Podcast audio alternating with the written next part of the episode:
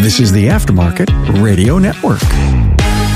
Hey, welcome. Carm Capriotto here, and join me each and every week for insights from my guest host and an industry first, a live virtual shop tour, a Take the Automotive Trivia Challenge, unwrap your fortune of the week, and a whole lot more. The video version of this show is on aftermarketweekly.com. We are live from the Remarkable Results Radio podcast studio with the industry's most unique aftermarket resource. Yeah, we do it live here every Tuesday. We have a guest host. We do a virtual shop tour. Uh, we shouldn't be allowed to have this much fun doing what we do in the automotive aftermarket. Look who's here. Mitch Schneider is in the house, everyone. It's great to be here. If you're me, it's great to be anywhere. Misfire the book. You have a copy you can put up and show us here? Ta-da. There you go. And if you've not read that book, Automotive Aftermarket, you must read this book. It was one of those I couldn't put downs and I fell in love with this book. It is it's actually required reading for our entire world. Hey, let's talk about Mitch and our relationship on the podcast. You know, we've had Mitch. Uh, I call it Mitch really a legacy influencer, and he was with me on uh, for, episode 415. It was our first one together, Mitch. And then we did Misfire the Book, episode 468. And, the, and then there's a whole bunch more that I just don't couldn't even put up here because it would be like wallpaper because we've done some things together. So thank you so much for that, Mitch. Let's uh, go about uh, and talk about our agenda for today. We're going to do, Mitch is going to do something he calls shaving off the bottom. don't don't overthink that. Just don't overthink that. Shaving off the bottom. Uh, we're going to have your fortune of the week, and we're going to have a shop tour. We're going to go to LaMettry's. Let me show you, if it all comes off in time, what LaMettry's kind of looks like. We're going to go to their collision center and their brand new ADAS calibration center, and uh, we hope to have Jesse Zeiss and Daryl Amberson from LaMettry's on with us. Don't forget, as I said, every podcast episode is archived you can binge on them. Uh, there's so much to learn, and uh, uh, not only from the guests and, and, the wisdom that they bring. Hey, we also do trivia. And, and that I get some feedback on that, Mitch. And people say, "Hey, it's kind of cool. All these really great little trivia pieces." Uh, our trivia for today is on December seventh, nineteen forty-one, Pearl Harbor Day. The Secret Service found itself in the need of a bulletproof car for FDR. Who owned the car that they used. You're going to love the answer. By the way, uh, don't forget if you're on with us with social media, please give us a like, check in with your city because we can see what's going on with the social media. Mark Goldsmith, my buddy Mark. Yeah, your buddy Mark. Yep. Yeah. Good morning, guys. Oh, I love that. Yeah, I, I know you guys are friends from um, from uh, yesteryear. Yeah. Yesteryear. Another life. The latest episodes from the show this week, two really good ones. Uh, Murray Voth, uh, smart guy, business coach consultant up in Canada, does business all over North America, is really passionate about the customer experience. And, and he nailed it in this one. And, and the silence based hypnotherapy from Maureen Pisani. Don't write that one off. You say, Carm, what are you doing? You have a hypnotherapist on your show. Trust me you got to invest the time and listen to Maureen. She was a ton, ton of fun. Well, Mitch, I want to get to you now. Let's uh, let's jump in this uh, whole thing on shaving shaving off the bottom. Uh, the premise, I love it, uh, but it's very simple. Everyone's heard of it before, but Mitch. As he always is, he brings a completely different take on a great, great subject. I am involved in a, a small business essentials workshop and uh, it, it's fun because I'm old. as as an old guy, um, I have the opportunity to uh, to sort of watch, watch all of these youngins uh, as they discuss their their need to go into business or things that they they have to change about being in business. And the most fun that I have in that environment is providing what I'd like to think is wisdom. And one of the things that keeps coming up in that environment is is customers and you know finding the right customer, identifying what that is, mm-hmm. And then stocking your pond, stocking your business with more better customers. Well, the problem is that we have room to take care of only so many customers. And uh, all of a sudden, you run headlong into the Pareto principle. Yeah. And for those of you who aren't aware of that, the Pareto principle suggests uh, that 80, the 80 20 rule, that, uh, and in this case, it's, it suggests that 20% of your customers are going to be the kind of customers that you love to see come through the door, the kind of customers that make you smile, um, the kind of customers that make everybody in your organization smile. I mean, you don't have to be a genius to figure out who they are. All you have to do is watch the reaction of the people who work with you. Because if you're inviting people that are malignant into your business, it shows right away. Shoulders droop, smiles disappear, people lose their energy. And that's horrible. And, and the inverse of the, the, the 80 20 rule, stating that 20% of your customers are the kind of customers that you want to keep, the kind that you love. 20% of your customers are malignant. They're, you know, they're energy vampires. They come into the shop, they steal your time, they steal your energy, uh, they make you miserable, uh, and you wind up spending 80% of your time placating 20% of your customers. And in many cases, you, uh, you actually abandon the really important job of growing the 20% at the top.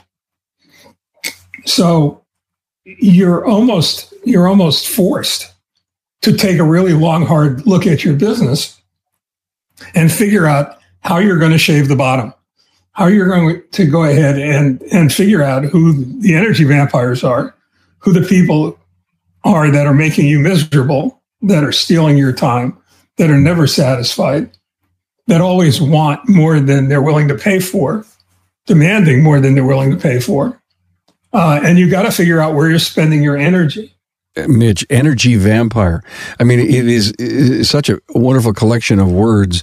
And, you know, every once in a while, we're guilty of spending energy in places we shouldn't. I mean, we, we go down rabbit holes sometimes. We, you know, we're squirrels and we look for nuts. we find them. and we find them. And then we find another one. And then all of a sudden, at the end of the day, there's a collection in the corner. But we actually never made dinner, but we did collect nuts. yeah, no, it's like the question has to be is where, where are you spending your energy? And, and, and then it becomes how much better would your world be um, if we focused our efforts on the top 20 instead of the bottom 20?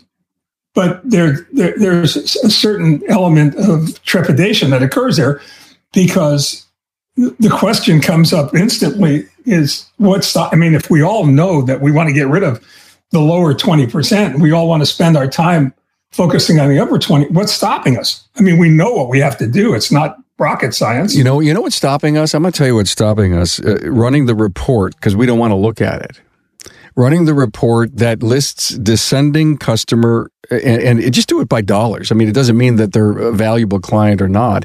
And then look at the ones that are on that lower part of the list. You'll find the old 80 20 rule applies there too, right? Uh, uh you know, 20% of your volume, 80% of your volume is going to be done from 20% of your customers, that really top piece. And as you look at that rest, I, love your idea. Are they, you know, energy vampires? And, and that may be a way. I don't think we want to do it. I don't think we really want to do it. The thing that's fascinating is when, when I was at the shop, I forced my suppliers to run this exercise because I was convinced they were spending more time on lower uh, return on investment customers than they were on customers that were providing them the greatest portion of their volume.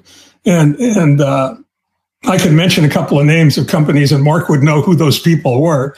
Uh, but in one case in particular, that supplier had a 1585 rule.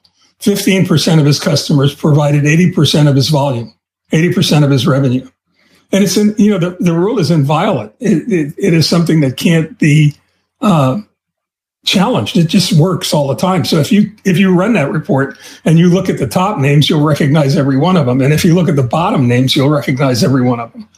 And the, the question to me, the fact was when I realized all of this, I realized I was cheating the customers that I loved the most and spending my time with all the customers that made me nuts.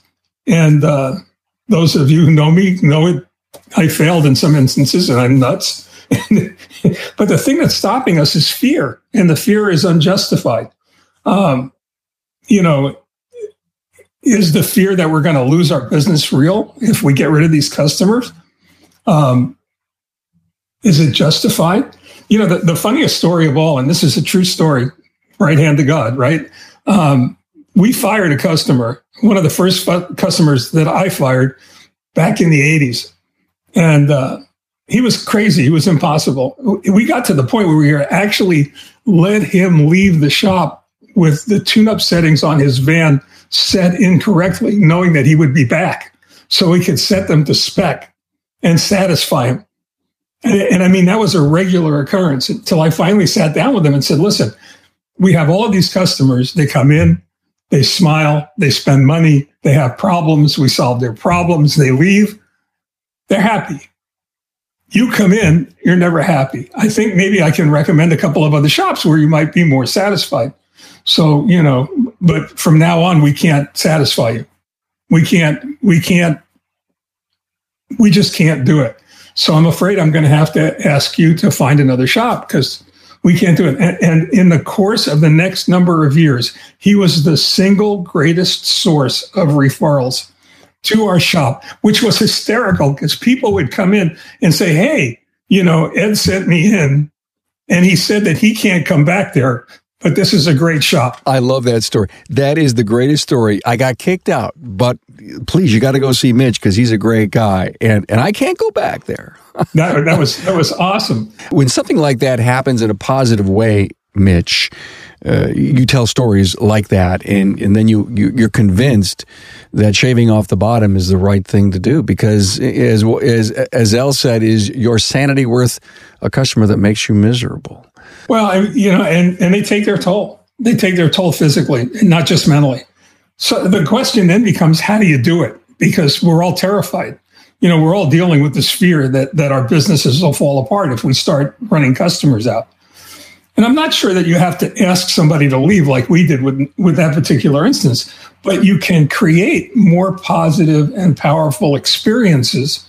And, and, and you really have to go ahead and, and put the word experiences in uh, italics and in bold print mm-hmm. because that's really critically important. That's what that's what customers today are looking for, especially the younger ones. Uh, they're looking for experiences, and you can create more and better experiences at the top. Recognizing that that's going to cost more money, so you're going to have to raise your prices a little bit, and perhaps cause a natural attrition at the bottom. Look at thanks for uh, doing this for us and, and, coming on board, being the guest host with me here and bringing this whole shaving the bottom, or in other words, as Mitch would say, fire the customer.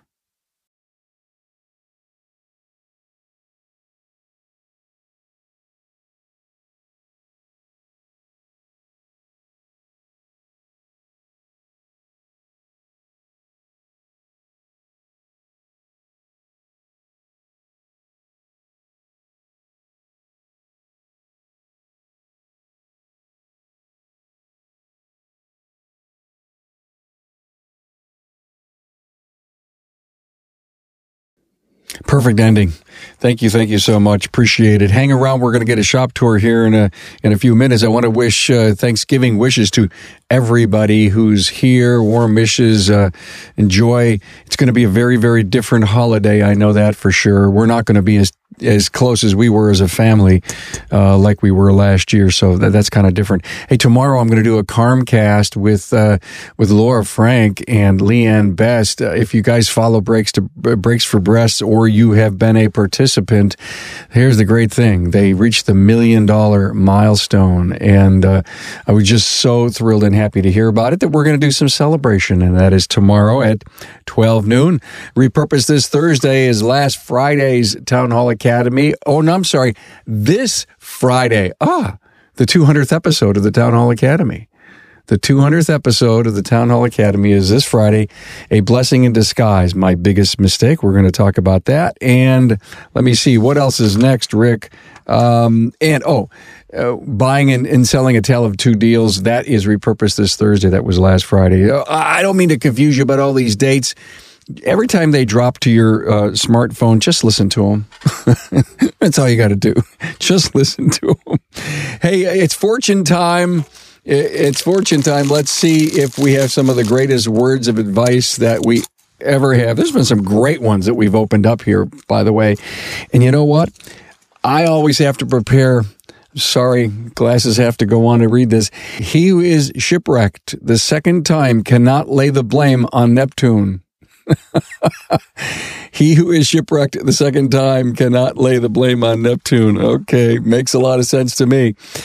If anyone ever wanted to hear a personal interview that the group did on me, it was episode 300 of the Remarkable Results Radio podcast. And by the way, so that you all know, the 600th episode of Remarkable Results Radio releases on Christmas Day and we're going to have a really cool uh, episode for you there. But the 300th, uh, that was my special personal interview. And of course, make your competitor your friend, another Academy episode um, that, that you may want to check out. Well, I guess it's time now to head over to our friends at LaMettry's. Uh, we're, we're with uh, Jason uh, Zeiss and Daryl Amberson, right?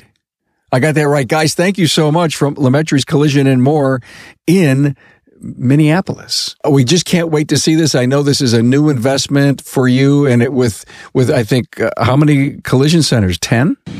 Yeah, so a little bit about us. LaMettry's Collision up in the Minneapolis Twin Cities metropolitan area in Minnesota. We have ten collision shops, and we have. Uh, we have a glass department, we have PDR, we have ClearGuard film for protecting uh, paint jobs, and we also have six mechanical locations. Uh, two of those uh, locations are standalone, where they do a mix of retail and collision mechanical. Uh, three of them are located inside our collision shops, and they perform um, majority of collision mechanical. And then we have right here is our uh, our sixth mechanical location, which is our calibration center. And the only thing that we're performing here is ADAS calibrations on vehicles collision repair. This is a beautiful, beautiful center, both uh, to uh, Jason and Daryl. And thank you for showing this to us. Uh, Want to flip the camera and start the tour? As you can see here behind us here quick, I mean, we've got a, a big screen up on the wall here. We use that for training purposes, displaying uh, procedures up on the screen. So when we have guests, we can, everybody can see instead of crowding around a, a small laptop, we can project our, our scan tool, our repair procedures, everything up on the wall here. We have a variety of uh, different aftermarket and factory uh, ADAS calibration equipment here. Here's a uh, a stand here. We, the guys here in the shop just got done doing a uh, Subaru EyeSight. Could you go back to that target up in front? I have never seen one like that. Yeah. That is incredibly busy. So that says something to the uh, to the uh, computer, right?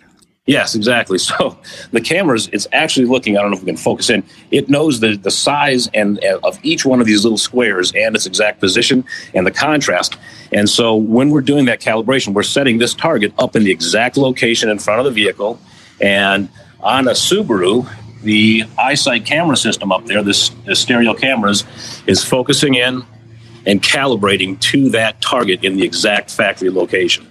So that's some of the things that we're doing there and I've said this again, uh, even if you're not doing ADAS calibration as a technician or as a shop, you need to go to training se- sessions. You need to go to a class or two and learn as much as you can. Yes, yeah, no, and that's one thing that LaMettry's uh, Collision, Joanne and her sons uh, Jr. and Randy, they've been uh, really supportive and proactive and forward thinking when it comes to technology on vehicles, and recognizing that this was coming a number of years ago, and you know, investing in the training, the equipment, and the staff to put together a calibration center like this, so that we can uh, properly repair these vehicles after calibration. Um, so on this Subaru here, the windshield was replaced, and that's why we did the EyeSight calibration up front. And this vehicle is also getting, it had uh, some rear damage, so we have a reflector cone set up here. And the staff here, um, our, our, two expert ADAS uh, technicians, have calibrated the blind spot that's located in the underneath the rear bumper fascia for the blind spot awareness. So we did a calibration on that as well when we decided that we needed, you know, the uh, truly dedicated facility to just do nothing but calibrations, we toured a number of uh, facilities, uh, to look to lease, and we came up with this place here. It's nice, centrally located for us. But the big thing is here, the floor is completely level throughout the shop, within less than an eighth of an inch from the front to the all the way to the back of the garage door. We've got plenty of space here. Um, we brought in a fiber optic high speed internet so that when we're doing programming events, like say if we had to program a module before we did a calibration, we have the bandwidth necessary to perform that without any issues. One other thing that we did in here, you notice that we have no outside lighting, no, you know, we control the environment 100% in here, and this won't work real well with the with the camera because it does adapt. But we do have dimmable LED lighting in here. Oh wow! Look at that we control so it's a diffused led lighting that's dimmable so that we can control 100% of the environment we have a flat floor we have no outside lighting and we, we can control the inside lighting to match conditions for the vehicle to eliminate glare and then items like that Mitch, I don't know if you've noticed, but it is highly organized. Everything has its place. I'm thrilled to see this. This is really exciting.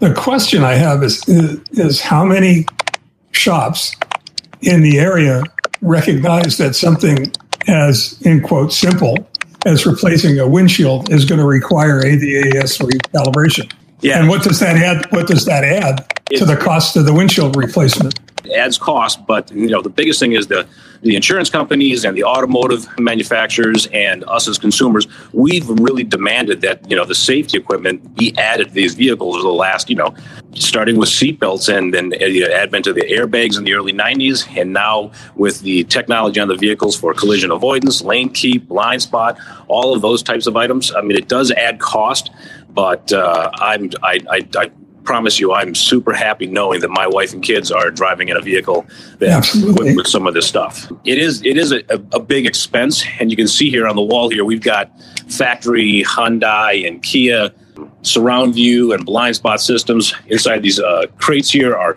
numerous different patterns for. Uh, calibrations. I can look here at the back of this. You know, this case here is just filled with various targets for different OEMs so that we have everything that we need here. We can probably cover uh, probably 98% of all calibrations on vehicles that are required. Lots of factory targets, lots of aftermarket targets. Um, up here on the wall, I'm always proud of this one here. This is LiDAR up for uh, Volkswagen and Audi. And one of the other things here, you know, we've got multiple scan tools, but we also have our, our technicians here. They've got two laptops running here. We were running our Audi software on one laptop here, and this other laptop, uh, it's kind of specialized. It has a 500 gig main drive, and then it has a two terabyte secondary drive that we've partitioned four ways. So on this laptop, we are actually running five Windows Pro 10 operating system so that we can wow. run different manufacturers. So we can have our Honda software, our Ford software, our General Motors software all on one vehicle or all on one uh, laptop. Jason, it looks like you guys did this thing up right. How long has it been in service? We've had this facility a little over a year. Um, we had been doing some calibrations um, at our uh, collision repair centers and our mechanical facilities where we had areas set up. But yeah, we decided we needed this dedicated space here, and we're real excited here. Earlier this year, we just opened up a uh, our tenth location, and it's a little over seventy thousand square feet, and we've dedicated a huge space for our second dedicated ADAS calibration. We've got a space over there. It's about 40 feet by 110 feet, so plenty of area, flat floor. We control the lighting. So we're set up, ready to go here in the next uh, couple of weeks to launch our second dedicated calibration facility. It's amazing to hear that you, are going to have two ADAS calibration centers. Uh, how far apart are they? Uh, it's probably about 15, 18 miles apart. Apparently, what you're saying to me is that there's going to be enough work to keep them both busy. Yeah, there, there is. There is. So, you know, 2018 was that kind of that that turning point where most of the manufacturers started putting a lot of this ADAS on their vehicles, and the average repair of the car that you know that we work on is about four years old. So we're starting to see a real big increase in the number of cars we're repairing that are requiring ADAS calibrations. Um, here at this facility, we can typically go anywhere between six and ten vehicles a day, and we're averaging about two calibration, two separate calibrations per vehicle. Um, and as that you know that, that workload keeps coming in, that's why we've decided to open up a, a second dedicated area.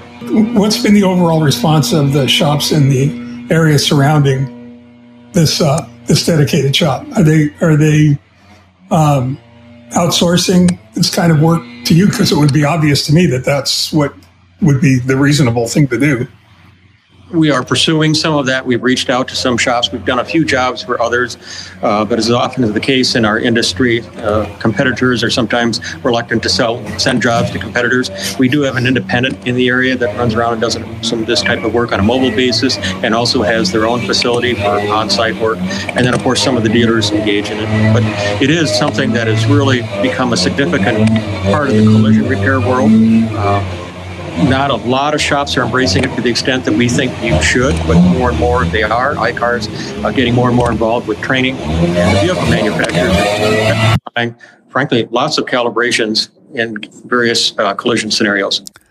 Well, uh, it, that's too bad to hear that as you reach out to some independents, they consider you as a competitor. Uh, maybe you just need to tell them how much money you've invested. Yeah, yeah. And let them understand that, that they're not going to be able to get into this if they just twitch their nose and it happens. I mean, it is, you've got to dedicate space and time and money and training to make this happen. And I guess I would be more than happy to give you some of my ADAS calibration business. Hey guys, eh, we're a little over time, but it was fascinating to see the investment you've made and uh, the level of detail that you guys have gone through. Uh, great to uh, hang out with uh, Jason Zeiss and Daryl Amberson here at LaMettry's. Guys, thanks so much for this. Stay, hang out there with us, please be here as we uh, going to get ready to end. Yeah, next week, Mike Davidson, Parkway Automotive, Little Rock, Arkansas. And my buddy Matt Fanslow from Riverside Auto is going to give us a tour of their facility. Hey, I have a little tease for you coming very soon, everyone. You're going to be able to actually listen to this as a podcast Aftermarket Weekly podcast will debut in a few weeks. So if you not only can't binge on the video on the websites while you're traveling down the road, you'll be able to hear great wisdom like you heard today from Mitch and at least hear the audio of the tour that we get each and every week. Now let's finish up the trivia. Remember December 7th, 1941, Pearl Harbor Day. The Secret Service found itself in the need of a bulletproof car for FDR, who owned the car that they used? Well, it happened to be Al Capone. Al Capone's 1928 Cadillac sedan. It was impounded by the Treasury. it was the first presidential bulletproof vehicle. Uh, it, it, the infamous gangster had a 28 Cadillac sedan. As I said, it was fully armored to protect against rival gangs' threats to his life. It was impounded by the Treasury Department when he went to Alcatraz prison on the evening of December 7th. The Secret Service suddenly found itself, it had to protect him in, as he delivered his famous speech, The Day of Infamy. And uh, when FDR was asked where he got the car on such short notice, the president famously said, I hope Mr. Capone doesn't mind. hey everyone, thank you so much for being here. Another another episode in the can. Thank you to Jason and Daryl and of course Mitch Schneider. See you next week, everyone.